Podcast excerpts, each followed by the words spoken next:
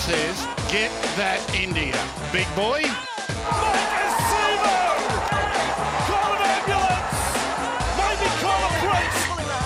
What a shot! What a shot! Campbell Gillard! Hello and welcome back to an instant reaction edition of the Tip Sheet podcast. As always, I'm your host John, also known as 4020. Joining me to break down the Easter Monday action is my good mate 60s, and it's the result we wanted in terms of the uh, the win or loss 60s, but the process, woo, we got a bit to talk about today. Are you saying that the result was in doubt? It was never in doubt. Never ever in doubt, no sir, no. I was Well, very relaxed watching that. What after the first, well, at- at Oranges, I was pretty relaxed. I thought the Eels, despite having lesser possession, uh, had done pretty well in the first half, and even that one try that spotted was on the back of their own error rather than the West Tigers really throwing anything at them. But geez, after that uh, halftime break, the Eels came out lethargic. But let's get into it. Sixties. Parramatta Eels 28 defeat the West Tigers 22 on Easter Monday out at Accor Stadium. Parramatta notching up their second win of the season, and the West Tigers falling to six straight defeats. For the Tigers, Starford To'a, well, here was that play that scooped up that loose pass the 23rd minute, followed by Asu Kepaoa, Brent Naden, and Junior Tupou scoring for the Orange and Black. Adam Doueihi going two from three on his conversions, with the uh, Koroisau, the dummy half, getting the final shot uh, at a try conversion and spraying it to the right. Luke Brooks did tack on a pretty good penalty goal, honestly, uh, from a offside from a short kickoff for the Parramatta Eels. Quentin Gutherson, he started the scoring. I think I had Guffer as my first try scorer. Uh, so nice one to get there. Uh, Will Penisini, Bryce Cartwright, and a Maika Sivo double, rounding out Parramatta's five tries. Mitchell Moses, pretty sharp off the T60s, four from five, and the one he missed was off the uprights. Good to see Mitch carrying a bit of rich vein of form off the tee after a slow start in that regard. But looking at the stats here, 60s, you'd be, I mean, I'm going to talk about why the Eels weren't good in general, but looking at the stats, you'd think they would have been smashed on the scoreboard. They were in nothing in terms of uh, the head to heads here. West Tigers dominating possession, 57 to 43%. They were plus eight minutes in time of possession. Uh, despite that, both teams completing surprisingly well. It didn't feel like that watching this game, but the West Tigers out at 75%, 33 to 44. Parramatta Eels slightly ahead, 78%, 29 to 37. Not a stat that feels like it played true to the game, but there you go.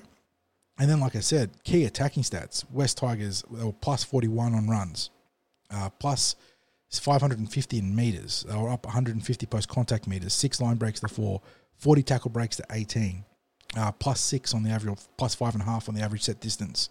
Uh, they were mm, 0.6 of a second faster on the average play the ball speed, 323 to 381. They had twice as many offloads, 16 to 8. Uh, more passes, more dummy passes. Uh, about the only thing they didn't do better than the Parramatta was defusing their kicks.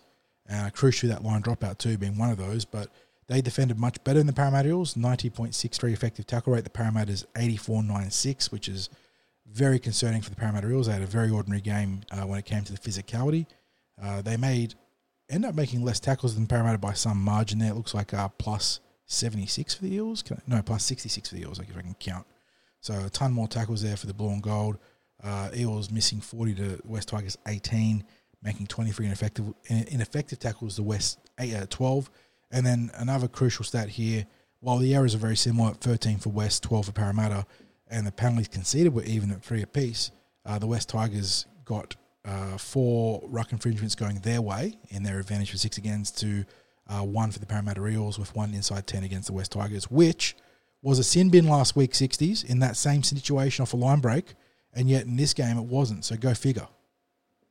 mate, I'm used to any sort of decision that's made in that regard. There's no, there's no consistency. It's all about interpretations.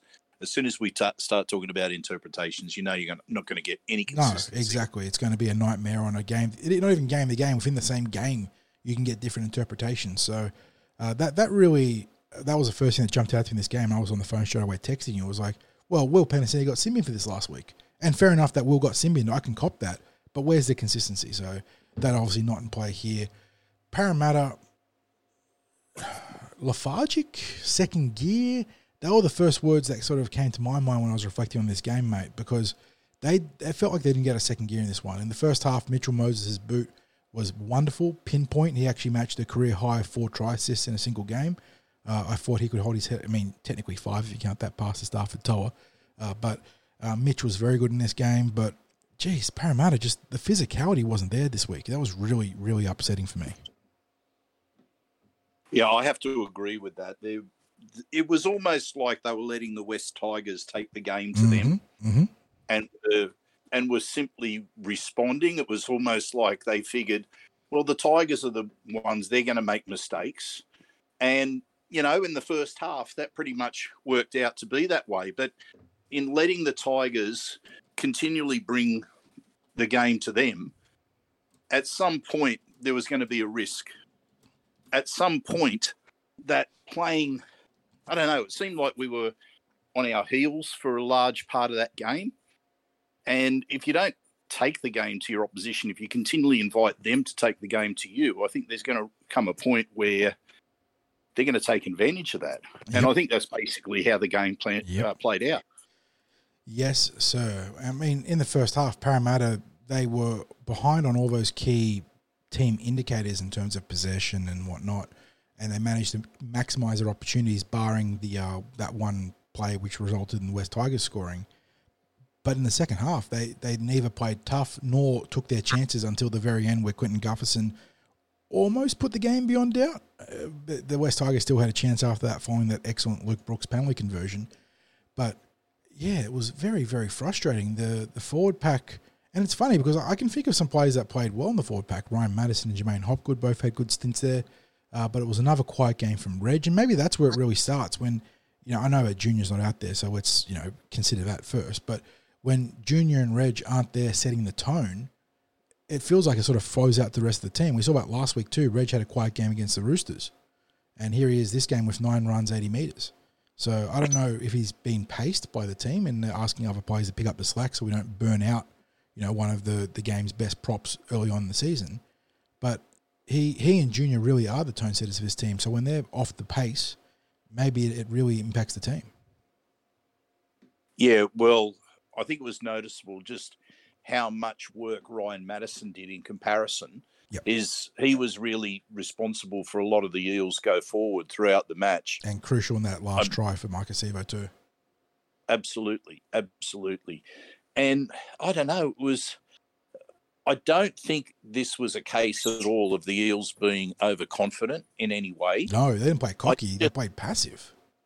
Yeah, that's right. It, it was, and, and that's probably a fair comment. Uh, at halftime, we heard the comments from Brad Arthur that he was concerned about the physicality. You'd mentioned, you'd messaged me about 10 minutes before halftime and said that the drop off in physicality was concerning. And lo and behold, you have seen me and Brad in the same room, so we can rule out that conspiracy theory. exactly. So look, it, it was it was one of those games where, you, as I said, you just had to think to yourself that, yeah, I, honestly, I just kept thinking that Parramatta had an expectation that the Tigers were going to make mistakes, and it, it wasn't so much that there was any disrespect there because it was pointed out in the broadcast that the Eels were playing a very conservative brand of football, and and I think when you're playing a conservative brand of football, that means that you're you're trying to minimise your errors. You're just trying to keep it as simple as possible. We weren't playing uh, any level of uh, touch football with them in any shape or form, and uh, but the thing was, we were giving them so much running room Yeah, like, like they were getting they were getting space to open up uh, let- our edges they there. let Junior Tupou get downhill pretty much every other run he had, and he took full advantage of it. Uh, the try that I know it injured him, but the try that uh, uh, Brent Naden scored, uh, that was straight out of the Lockie Miller handbook right there, where you, you stand on your goal line and let him come at you. You have got to get off your goal line. So we, we were very passive, uh, but like you said, it, it, it was almost like a game a game not plan because obviously that wasn't a game plan, but our execution was bereft of identity.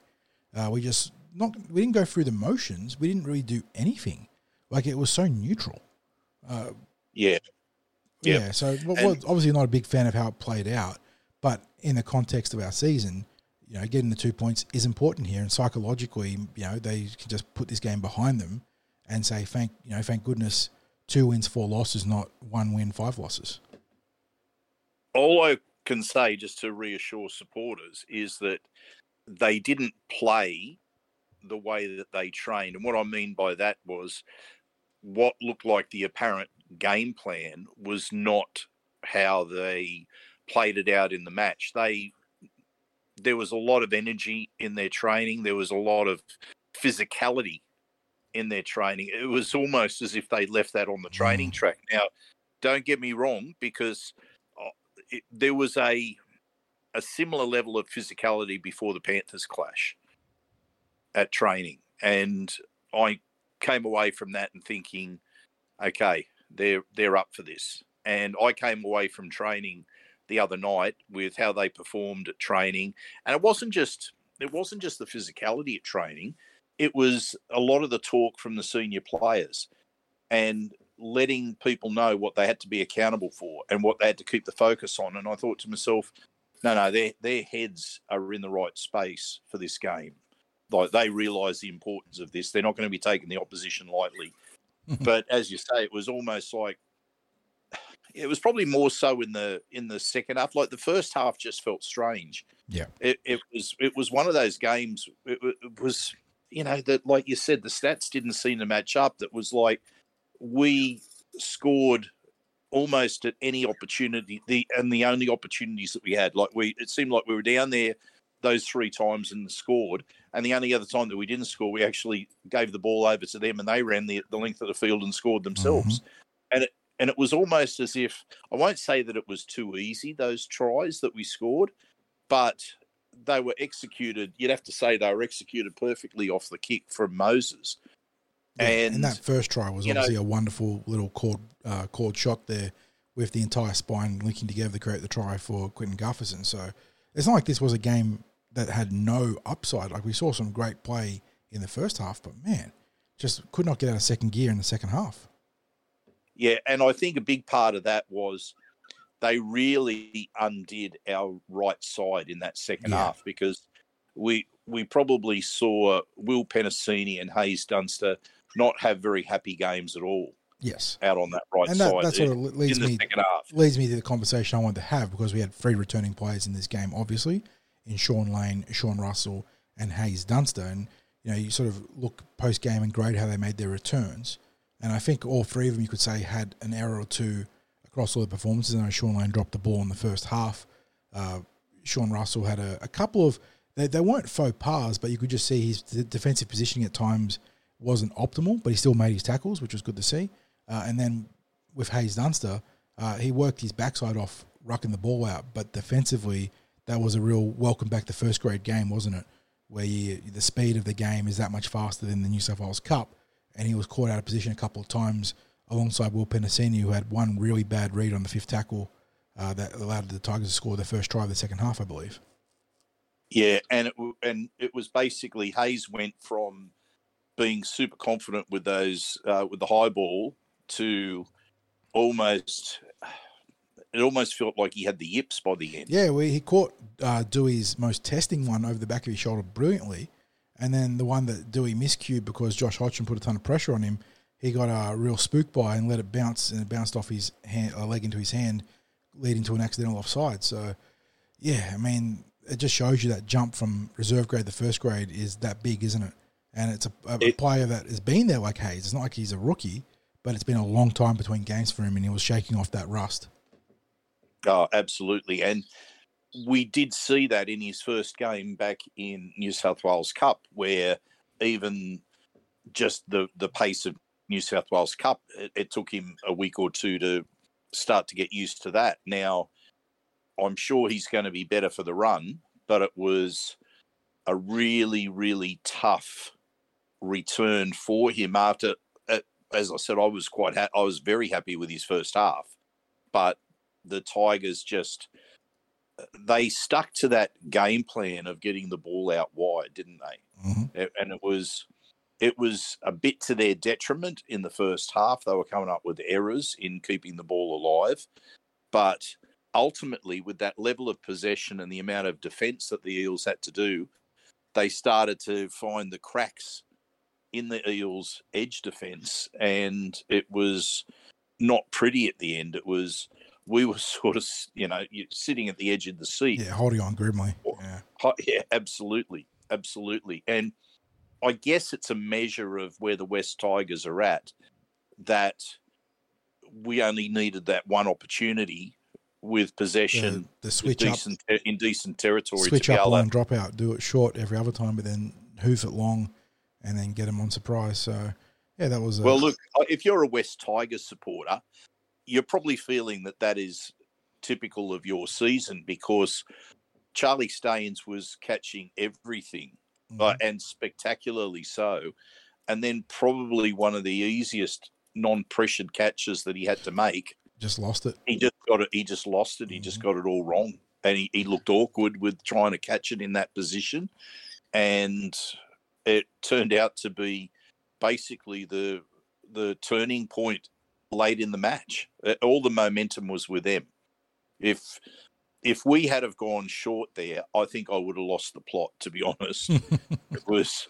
It, We, had, the- we actually I had some good results of had- it today, but uh, I know that. and we, I'm I a, know I'm a I big know that we proponent of the the short results. dropout.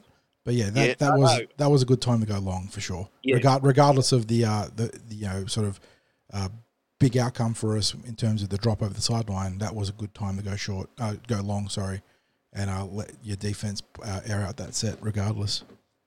Yeah, now oh, look, I, I had no problem with the short dropouts throughout the game, but right at that moment, with all the momentum that they had, the la- I, I just felt, and don't get me wrong, I understand all the logic behind it, which is basically that first of all, you're a 50 50 chance of getting the ball back. Mhm.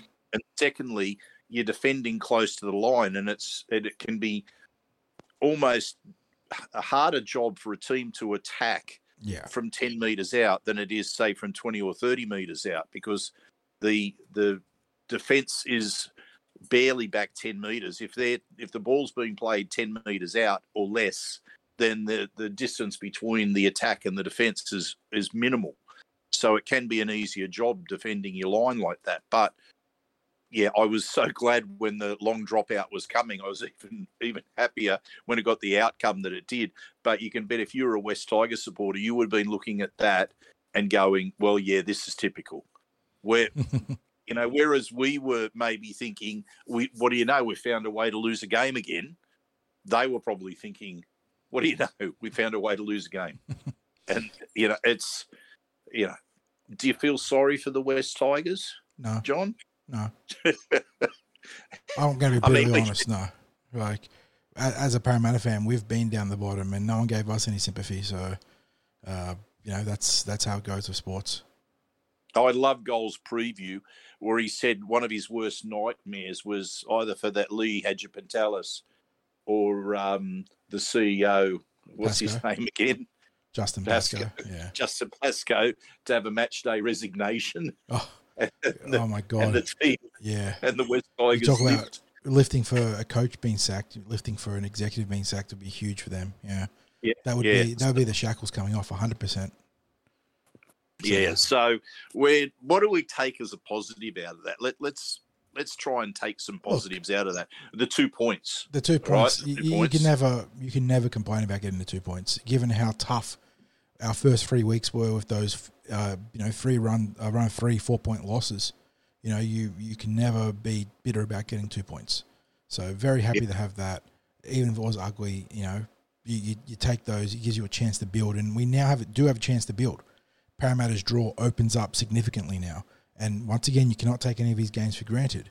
But heading into sort of that whole magic round run, the Eagles now look down the barrel of a game, a home game against the Bulldogs, a home game, well, home in Darwin against the Broncos, which is obviously going to be a challenge, a home game against the Knights. Then you have the the Titans away, the Raiders away, and then finally get the Bunnies, which obviously is always a big a big issue for us. So we'll talk about that when we get there. But there is a very good stretch for Parramatta to win some games now, and it all starts Yeah, by well, getting the two look, points. I I had the question put to me from the fan base asking whether that was a win to be proud of, and my response was basically that no, it wasn't a win to be proud of, but you don't have to worry about whether you need to be proud of a win or Yep. not, because you can be proud of losses, and it and it makes no difference to the competition table at the end of the day. It's a win to be pragmatic about, I think. It- yeah, it's it's a win that gets you the two competition points. It's disappointing in that you're getting no differential benefits from that sort of a win where other teams have been getting differential results. But right now, the main thing that the Parramatta Eels needed was a win. They needed to be able to go into the dressing room and sing the team song because they're, you know, there's some new blokes in there that would have very little idea about the team song whatsoever. And you just need to have that winning feeling that's there. Honestly, there is, from my observations at training, there is a very good vibe that exists within the team. They don't seem to have lacked any confidence, any um, sense that they have a team that can get the job done in these first few weeks. So, it, I I just think it was important that they get that result on the field to justify how they were feeling about themselves. Um, looking at at some of the individual performances today, I was, uh, you know, you you have to say um, quite a bit about the defensive workloads there. Uh, Ryan Matterson, forty-two tackles, only two misses. hmm Listen to this: Bryce Cartwright, forty tackles, only two misses. Another really solid game from Bryce, by the way. That was an excellent kick chase to score the try, a wonderfully timed run. And uh, the run stats don't say he had a huge game, but they were tough. So, and he had opportunities to sort of fling the ball and look for the offload, but he didn't do it. And it just continues that theme of really good football from Bryce. So, a good game from him. Yeah, Dylan Brown, 31 tackles, three misses. I, I, I can't recall the misses. Yeah, I think I think like- he might have some tough markers on the three miss right there, uh, because he had a very good defensive game with some really crucial tackles. Absolutely. He, he, it was, whilst you wouldn't say that uh, Shaun Lane had uh, any sort of match that he'd be writing home about, there was an obvious impact on Dylan Brown in having his head in the game Yeah. in that match. So, um, yeah.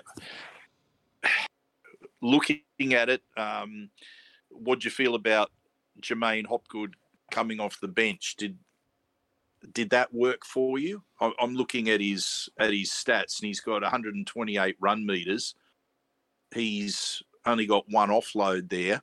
It was a good one though. It it was a good one, um, but you know you're, you're talking about a team that made what just eight offloads Yeah, in the match, given- which is down on where we were sitting at around last season, around 14 offloads per match.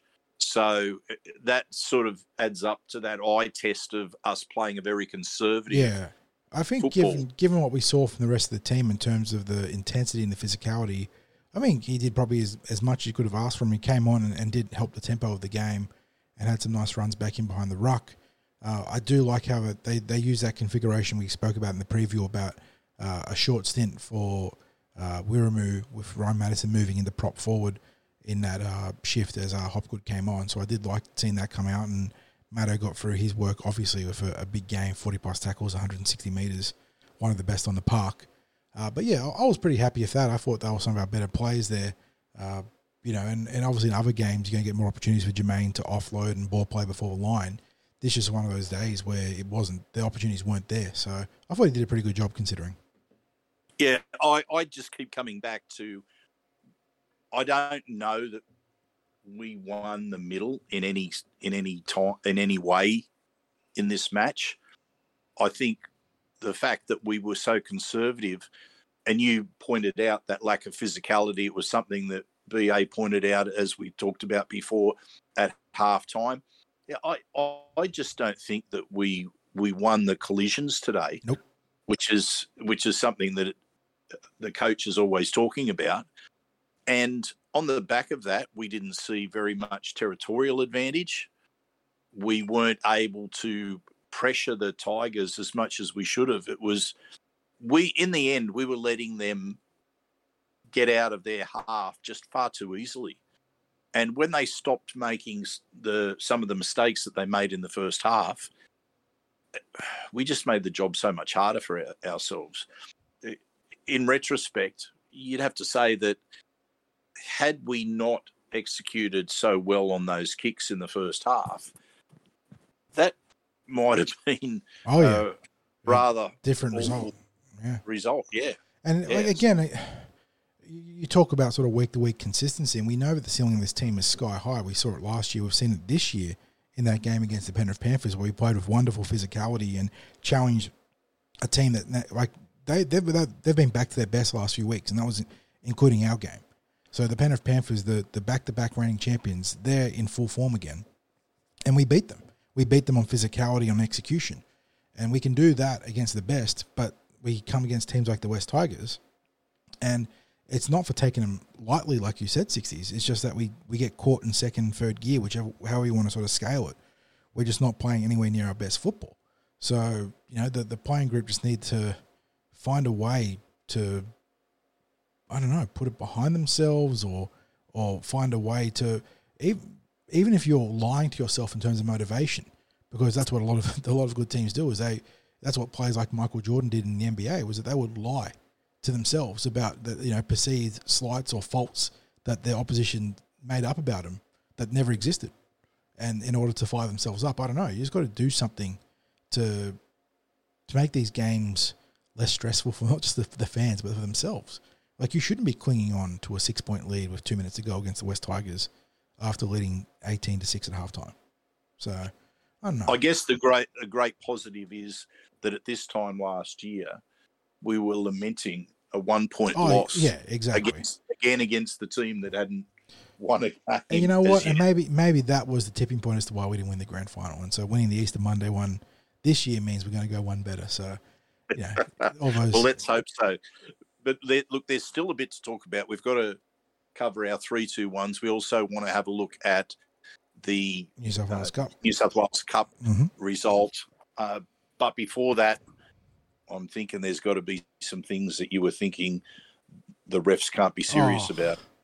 I don't. I mean, I don't even want to get started because it it's such a week to week issue with this game, and you know, guys that are meant to be the best, whether it's Klein or Cummings or, or whoever, just making mind numbingly bad calls. And I already spoke about the real bugbear that got me straight away with that uh, inside ten off a line break, which was a sin bin for the Parramatta Eels last week. And like I said, I, I can cop that decision just where, what happened this week. And so get the stinger, mate. You can't be serious, man. You cannot be serious. So I, I haven't got them written down 60s, and I'm sure I'm going to miss some. But uh, there was a couple of shocking calls in this game. Uh, aside from the fact that another team becomes miraculously disciplined against the Parramatta Eels uh, and wins the uh, six again count and goes even in the penalty count again. Uh, we had uh, Mitchell Moses being clearly, clearly taken out off the ball after kicking ahead. Uh, we had John Bateman uh, lose the ball quite obviously. I mean, he wasn't the only player. There was a couple of players that lost the ball in the ruck uh, that uh, were were done for that. So, uh, yeah, just another sloppy game officiating. I'm probably missing some stuff here that you can chime in with, but the the game is in a really dire state with the officiating. Mate, I had a question put to me by one of our readers, and the question was basically what are the Eels doing in the way of wrestling and a wrestling coach, and why is it that we always have a slower play the ball than other teams? Because the moment we and hold on, we get hammered. hammered. That's that is the that is the absolute answer. First of all, that yes, the Eels do have a a contact slash um, wrestle coach. I know they the teams don't like the term wrestling coach anymore, but they they have a contact coach that they do specialist work with.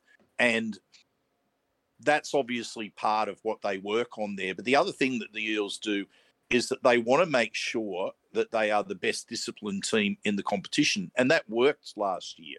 This year, for whatever reason, where the slower team with the play the ball, which we almost come to expect, but yet at the same time, there's fault that's found with the Eels, and six agains that get called, and you've honestly you look at it and you go, how is it that another team can be a second or more sometimes faster at playing the, the ball than us, or in other words, hold us up in our play the ball Mhm.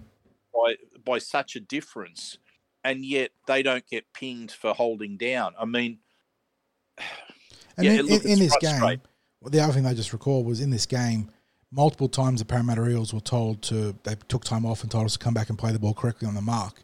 Yet when the West Tigers had that big surge at the end of the second half, Stefano Utoikamanu had a decent run, but then walked about three metres off the mark to take our markers out of the play. And they made a near line break of a ton of offloads that resulted in a line dropout, I'm pretty certain, on it, off a kick after that whole hot potato sequence. And it's just like, be consistent. You know, if you're going to police the Eels to stay on the mark and be vigilant about that, that that's fine.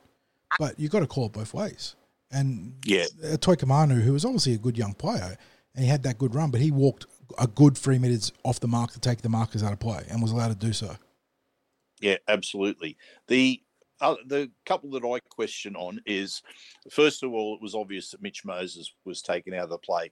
Uh, how the three officials missed that is is beyond my understanding because it was Alex Twal came across and just Very obviously.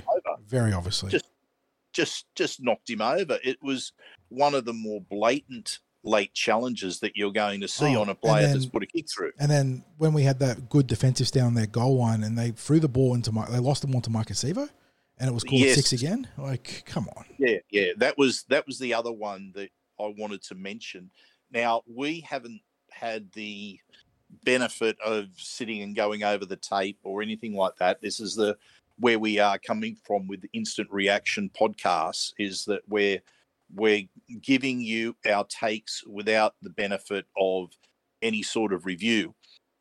But at that moment, unless for some reason the bloke's passing the ball and Sivo has knocked it forward in when the fella's passing the ball, I can't see any way that that was anything but a lost possession. But Yep. look, I guess the referees are closer. We're we're making a comment without looking at it under the microscope. So, in instances like that, I'm probably prepared to give the benefit of the doubt, but I can't give the benefit of the doubt on what happened to Mitch Moses because it was too blatant.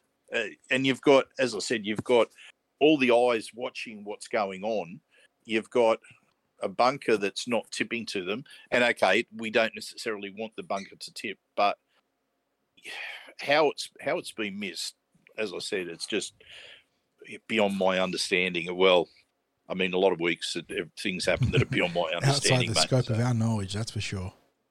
so, looking now, I think it's time that we have a bit of a look at our three, two, ones, and then a quick review of the New South Wales Cup. Yes, sir. Okay. Let's get into it. I'm going to go with the uh, four tries. This man. He had the golden boot today. Mitchell Moses was my best on field. Yeah, I'm probably given that those four tries. If if he's not involved, we don't score them. So I have to agree with you there. He gets my three and that's points. even even with that blemish, obviously with the Starford To'a uh, scoop and score. But I thought that he was very physical. You talk about lack of physicality. Moses was physical in defense. Had a couple of really good tackles. Uh, the, the West Tigers tried to spot him up uh, in isolation, and he, he was more than up to the task. So very good game from our million dollar man. And like you said, sixties. If you take him out of the equation, I can't see the Parramatta Eels winning this one. and that's really how I think uh, we spoke about this before in trying to allocate three points. You think who, if someone didn't play, would we win? And this was one of those matches where you could very, give a very clear decision in that way. Mhm. My two points, and I think this person gets it almost on the same basis of would we win without this player involved? And it's Ryan Matterson. Yeah, easy. Uh, I He think gets the two. I think these are as, as a straightforward of three and two points as you're going to get. Uh, Matto was tremendous. Tasked with playing, I mean, they're very similar roles, but tasked with playing lock and prop in this game. Uh, he went for 73 minutes. Uh, and really, you talk about, once again, the physicality lack thereof. He was one of the few Eels to bring the physicality. He ran the ball hard and tough. uh, defended really well, and was still fresh enough to make a big play when it counted in the final 10 minutes of the game. Yeah. The one point gets a bit harder. Yeah, yeah. I'm trying now to split Clint Gutherson and Bryce Cartwright with this one. Uh, I thought Carty's defensive workload was outstanding, and but again, Gutho, I come down to it, and do we win the game? The dropout and the try assist, yeah. Yeah, yeah, Yeah, big plays. Yeah. So I probably have to go with Clint Gutherson getting the one point and an honourable mention to Carty. Yeah, honorable mention to Carty I think is fair, and a, a very light but still honorable mention to Sean Russell for mine, who was playing in his first game at centre in the NRL, and I thought, all things considering, did a really good job coming back from a, a reasonable layoff with that shoulder injury. So yeah, good, good to get the win. It was not pretty, and uh, like we said, plenty of gripes and qualms about the game within the context of those eighty minutes. But you can bank those two points, put the game behind you, and get on to working or prepping for the Canterbury Bulldogs in round seven. Yeah. So, um, and just just having a look at the the uh, fantasy points that were allocated and see how that runs with us. It's uh, Mitch Moses getting the the most fantasy football points, and the uh, Ryan Matterson second, Bryce Cartwright third, There you go. Ahead of not, not um, that not that we ever judge our, our best on field based on fantasy, but it is always interesting to see No. the correlation there between the two. Uh, and with the win 60s, the Eels find themselves in 14th place at the conclusion of round six. Two wins, four losses, negative 13 points differential. Uh, they're hot in the heels of the Sharks, Bulldogs, Dragons, Rabbitohs, uh, who are all, well, the Sharks are on the same points, but the other three teams are on one win or two points ahead of them, depending on the bye. Uh, with the top eight being a win and a half ahead, with the Seagulls and Knights uh, sort of holding down eighth and ninth there with that draw they had the other week. So, I mean, it's funny, like, you know, one win and suddenly you're back in the hunt for the top eight, not like you're ever out of it.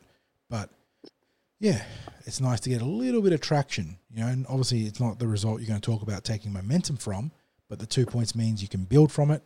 So you bank those and move on to a pretty good stretch of games coming up. So starts with the Bulldogs in round seven sixties. That's Sunday out at CommBank Stadium. Of course, we're going to preview that later in this week and then be there on game day, uh, which we always will let you guys know about once we have the details official. But yeah, good to get the two points. Not great, not great performance, but I think we got out of that unscathed in terms of the injuries, which is not as uh, not what we can say about the Tigers because it's been confirmed while been recorded sixties that it is an ACL for Adam Doueihi, which is just awful. Literally just coming down from catching a bomb or uh, sorry, a dropout, and he uh, just landed on that left knee awkwardly and, and did his ACL. And um, Brent Naden, I think, with a collarbone. So uh, rough day for the Tigers in terms of the injuries, and you just send out some real heartfelt commiserations for Doueihi because, like Gutho, he's a bloke that's done that knee a couple times now, and it's absolutely brutal. Yeah, and you that's the thing about rugby league is you don't want to see players from any team having injuries, let alone repeated injuries that they've maybe suffered from in the past because they only have a short time in the game and not only is it is it bad for their their current day of playing but you know that when they get repeated injuries of a, of a particular type, that it's probably going to haunt them in later life as well, whether it be you know, knee replacements or Yeah. hip replacements or whatever the case may be. It's a brutal game that takes its toll on the players, and yeah, you just don't want to see that sort of thing happening. So, No, uh, mate, the New South Wales Cup. Do you know what? Was there was there a a similarity There was a it was a cursed day, wasn't it, in terms of the quality of football? Uh, like you said, is there a similarity between the two games? I think so. Yeah, I, yeah. I, I wouldn't say that we were we were passive in our approach to in that New South Wales Cup game, but it was a game that never really reached any great heights, and I think really it, uh, it was interesting that I wrote the spotlight post on Jake Arthur because. I think it would be fair to say that if he wasn't playing in today's game, they Yeah, don't he- win. He, the young playmaker probably you could say put the team on his back in a very ugly encounter, and you'd be hard pressed to think of a, a double header at the Eels clean sweep that you come away feeling more nonplussed by because both teams they they banked the two points importantly, but geez, some ordinary football was played between the 160 combined minutes of footy. In this contest, those 60s, the Parramatta Eels won out against the Western Suburbs Magpies 10 to 6. Jake Arthur, you already mentioned him, but he opened the scoring in the eighth minute with a solo try, followed by Matthew Komolafe in the 48th minute. Rua Ngatakura, uh, he scored from short range in the 45th minute, burrowed over from dummy half, I believe. Uh, Rankin went one from two, missed the throw over from the right, but nailed the one from the sideline. Go figure. Uh, with Brandon ha- Brandon Wakeham, sorry, going one from one. Uh, and this is the case of the stats being reversed here, uh, with the Eels ahead in most key stats. Possession favouring the Blue and Gold, 56 to 44 percent, uh, plus seven minutes in time possession. They both teams. It felt like both teams completed really poorly, but a good first half of completions to the Parramatta Eels. I think they're at 90 percent set them up for a 73% overall completion rate, which shows you how much they dropped the ball in the second half to go from 90 to 73. Uh, but the West Tigers at 53%, obviously very ordinary. Eels with more runs, more run meters, more post contact meters. They're actually behind in line breaks 5 to 4 and behind in tackle breaks. So the West Tigers been a bit more explosive with their offense, but not converting efficiently. Uh, play the ball speed for the Eels, 4.25 seconds, 60s. So I don't know if that was recorded properly or the Eels were that slow. Uh, but again, the Tigers with twice as many offloads of the Eels, 16 to 9 or close enough. Uh, but uh, Eels, again, the better defusing team when it comes to kicks. Uh, both teams defended pretty ordinary, but Eels were the worst team there in terms of effective tackle rate.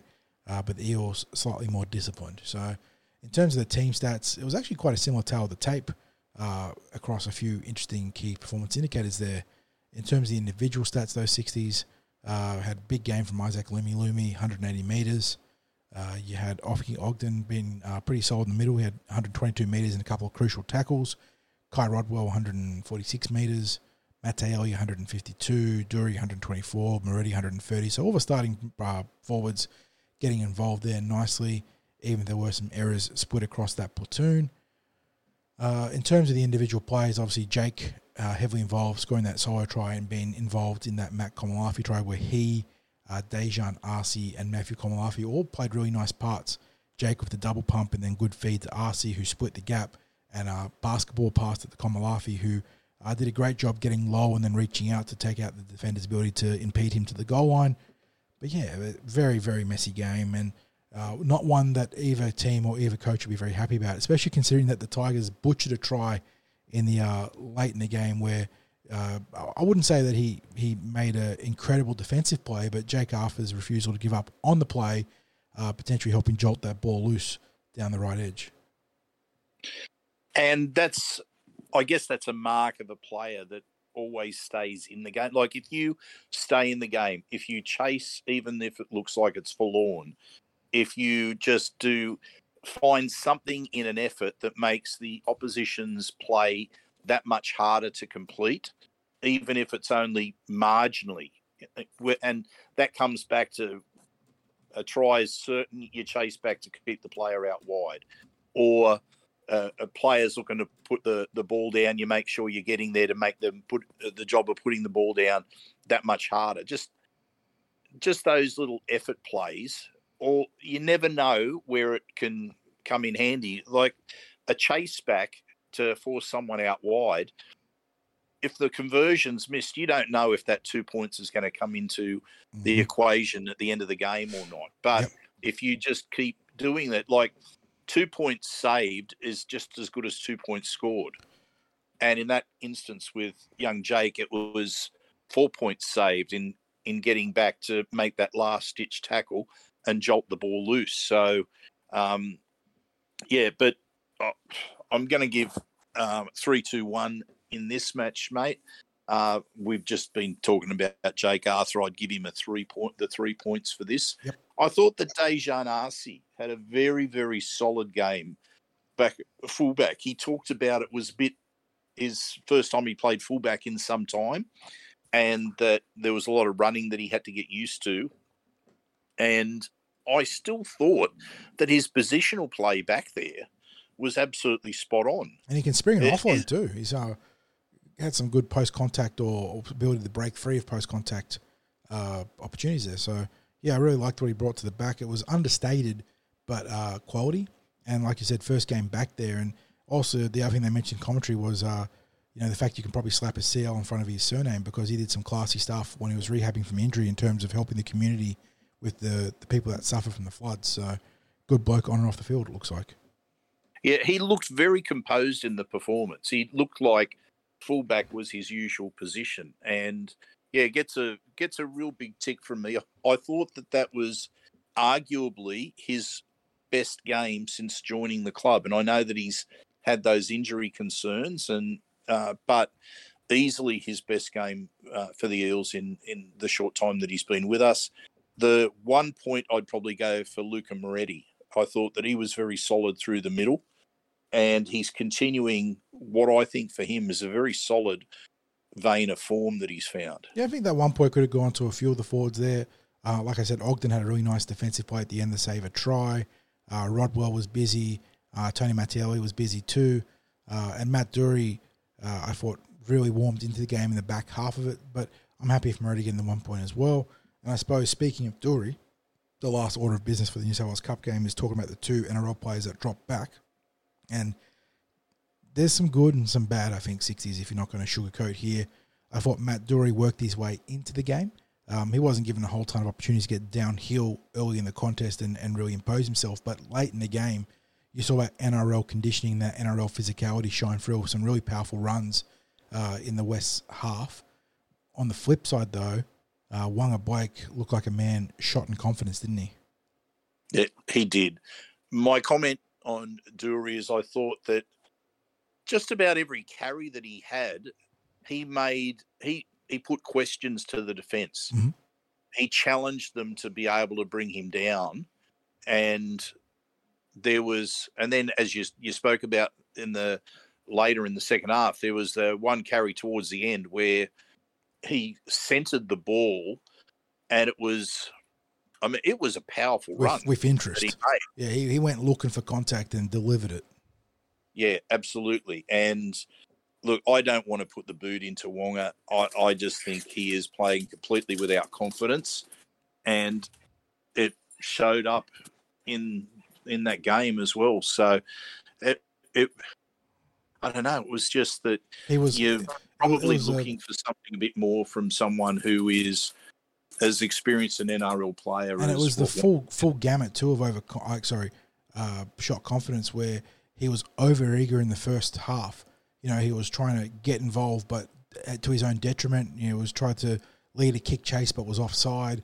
Uh, tried to run the ball hard, but uh, wasn't securing the ball in his hands first. And then once that happened, as we know, Waqa, he gets inside his own head. So, uh, yeah, and he also had a really nice pass called back that was for, like ruled forwards, but I don't think it was that Lumi couldn't go on the finish, so it was a moot point. But yeah, I don't know what you do here, Sixties. You just give him another chance in this reserve grade team, or do you give him some time off to reset mentally?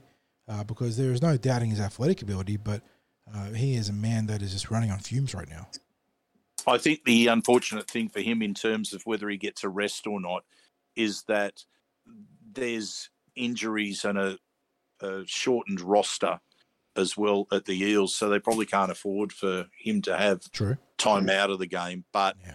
I think that would be ideal. And we know from in the past that class players like Brett Kenny were given time out by Jack Gibson. He mm-hmm. he's he told the story of well, you know, you're you're going to have a bit of time out this week, and no, I don't want to have time out, Jack. Well, so either have time out or go and introduce yourself to the reserve grade coach. Okay, I'll take the time out. so it it's we we've now seen that Waqa's been put back to New South Wales Cup. I think it's just a matter of he needs to spend a bit more time there and let's hope that it starts to come good for him. Mate, can we also talk very quickly about the Jersey Flegg result? Yeah, of course. We were out there at Lidcombe Oval uh, and what looked to be initially going to be a very, very wet contest with the rain coming down ahead of kickoff, but it dried up. And while it was greasy on the field, it was a pretty high quality game considering the Eels have been on a tear in this grade 60s. And it was no different this week in round six, making it four on the trot uh, as they accounted for the West. Well, it is West Tigers in this grade, sorry. The West Tigers 34 to 18, very comfortable, and that could have easily been uh, 40 plus points for the Eels if a couple conversions had gone in. Uh, and yet again, a case of just really strong team football. Uh, the Eels actually had to battle a number of reshuffles in this game. Uh, they had injuries in the back line, injuries in the halves throughout this contest, and just absorbed all that in sort of, I say internal pressure, but uh, you know the injury pressure and managed to stand tall. Uh, I thought that the forwards were really strong here. Again, those starting middles, Brock Parker, Jonte and Bethan Meza, and Nicholas Lenars, all really strong. Jock Brazel, Max Tupou, very busy. Off the bench, uh, like the work of Nico Raffor and Noah Reid again. Damien Nati made his debut as the uh, sort of emergency utility, and he got thrown into this game and uh, looked really, really comfortable. Uh, ended up scoring a try, setting up a try or two. So good game for him there. And in the back line, the Eels, it was chaos, wasn't it? Because we had Bo Newlands and Terrell Williams uh, succumb to injuries. So we had uh, back rowers playing centres. We had, I think, Nick Lenars was in the centres at one point. So we had dummy halves and lock forwards playing in the centres. The Eels just did a, a tremendous job absorbing all those uh, question marks and delivering the answers with an exclamation mark. Seven tries to three was a fair reflection of the difference between the teams. Yep. I, you also had a fairly high completion rate from the Eels. They are playing very well as a unit. They are playing with confidence. They followed the coach's game plan well. The probably the only disappointing aspect was that they ended up with a couple of players nicked up Yeah. a bit out of this game. So had the winger Bo Newlands who uh, copped a bit of an injury. We saw a late injury to Brock Parker, and he's probably been one of the most consistent performers in this team for the season. So uh, not too sure how long he's going to be out for. It's um, yeah, it looks like a, a, he picked up a knee injury late. So if he's if he's picked up a minor knee injury like an MCL or something like that, you're probably looking at anywhere between four to six weeks. You talked about the form of Noah Reed. Uh, I mentioned him before with his performances uh, getting better for the Eels each week. He's a big unit. He's about six foot five. He's mobile. He's been coming off the bench, and may well be that he'll get a, a starting spot. Uh, three, four weeks down the track, you might see some of the SG ball players that become part of the squad. Well, you will see S Parramatta SG ball players become part of this Flegg squad, but they're in a situation where the players that are there at the moment are getting the job done. And I guess where there's some highly rated SG ball players, the expectation will be on them to win the spots. Yep, 100%, because it wasn't a, an incredibly fancied roster on paper for the Jersey Flegg coming into this season, but they're showing the uh, value of good coaching and good player discipline and how, how far they can carry you. You know, they're getting through their sets, they're getting to their kicks, they're sticking to the script and playing good team football. So suddenly, where you say there were a few spots on paper at the start of the season, you say, yeah, I'll promote an SG ball player at the completion season, don't think about it. I think there's going to be, like you said, a lot of competition for spots, and the guys coming up are going to have to earn their stripes.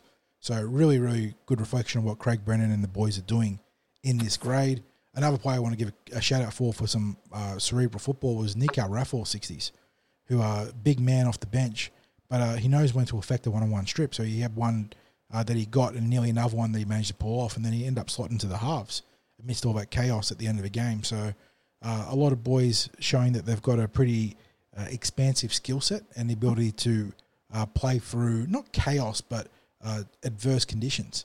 So, really, really good team effort. Obviously, Mac Pilfisi at halfback's been really good as well. Uh, Yeah, Mac's about Mac would be one of the biggest halfbacks you'd ever see because he's about six foot four, and he's and he's a solid unit as well. So he he's we spoke about it on Good Friday. He, he's probably bigger than the back rowers. Yeah, he, he is a, a tall, well built lad and doing a really good job steering the team around the park. And then you got that nice little tandem at dummy half between Jacob Davis and Nicholas Lenars. Uh, that's working really well for the Eels as well. And, you know, we always mention, but Jock Brazel really leads from the front from this team. Uh, and, you know, I always say he plays with his hair on fire, and that was no no different this week. He ended up bagging a try off a nice uh, kick chase. Uh, so good to see him uh, get some rewards for his efforts on the scoreboard. Uh, but yeah, the physicality that he plays with sets the table for this team. And that like, it goes back to what I was saying with Junior and Red sixties. You know, when your best players play with that physical edge, it, it almost sort of picks your team up and drags them with them. Uh, so need to see that from the Eels moving forwards in first grade. Getting Junior back next week is going to be huge.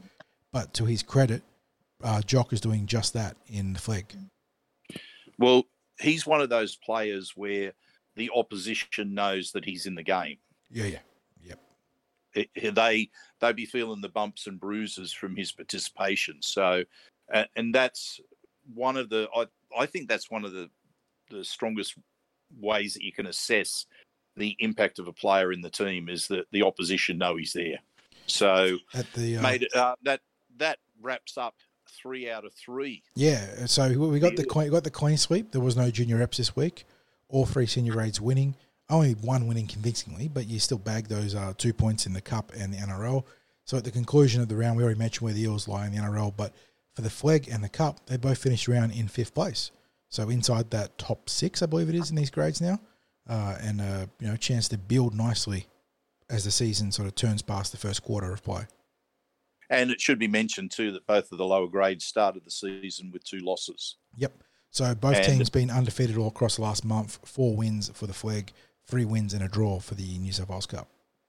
and it's i think it also points back to how you can have a match where it's maybe on paper it doesn't look like it's going to be a an important game as such or, or or an inspirational game but when the eels played the blacktown workers sea eagles in the new south wales cup and the sea eagles in jersey Flegg in both games they had to come from behind Yep. and in both games it's basically provided the impetus for those teams to go on unbeaten runs since then. I think there was a lot of confidence that both of those sides took out of those wins because it was in adverse circumstances. There wasn't a lot of calls that were going their way. The opposition seemed to be well and truly on top, and they just battled and fought and scrapped and scraped and found a way to win those games. And they've gone on with it since then. So let's hope now that the Eels NRL team have they've battled and scraped against a team that they were expected to win convincingly against, but let's hope that it leads to them stringing some games together, just like the lower grades have done. Here, here. And that's why you always want to bank those two points because you never know what could be the catalyst for a big run. So Eels getting the job done in the NRL today on Easter Monday with the Cup and Flegg doing the same prior, which means, like we said, all three senior grades getting the wins. So nice to have the clean sweep across uh, Flegg Cup and NRL. And we move on to round seven, uh, where we take on the Bulldogs in the NRL. And then in terms of the Cup and the Flegg 60s, we have the uh, pull up the Cup here. We take on the Bulldogs as part of a double header there on Sunday. Uh, 1.30 p.m. kickoff in the New South Wales Cup and in the Jersey Flegg, it is the Dogs as well, but this one's at New Era, 3 p.m. kickoff Saturday. So big weekend of football there against the traditional rival, and we'll bring you all that coverage during the week. As always, thanks for stopping by and giving us a listen. Make sure to check out the cumberlandthrow.com for all your post-game uh, round six action as well as your round seven preview action. Going to be plenty of coverage this week. And 60s, I'll let you take us home. Go you Eels.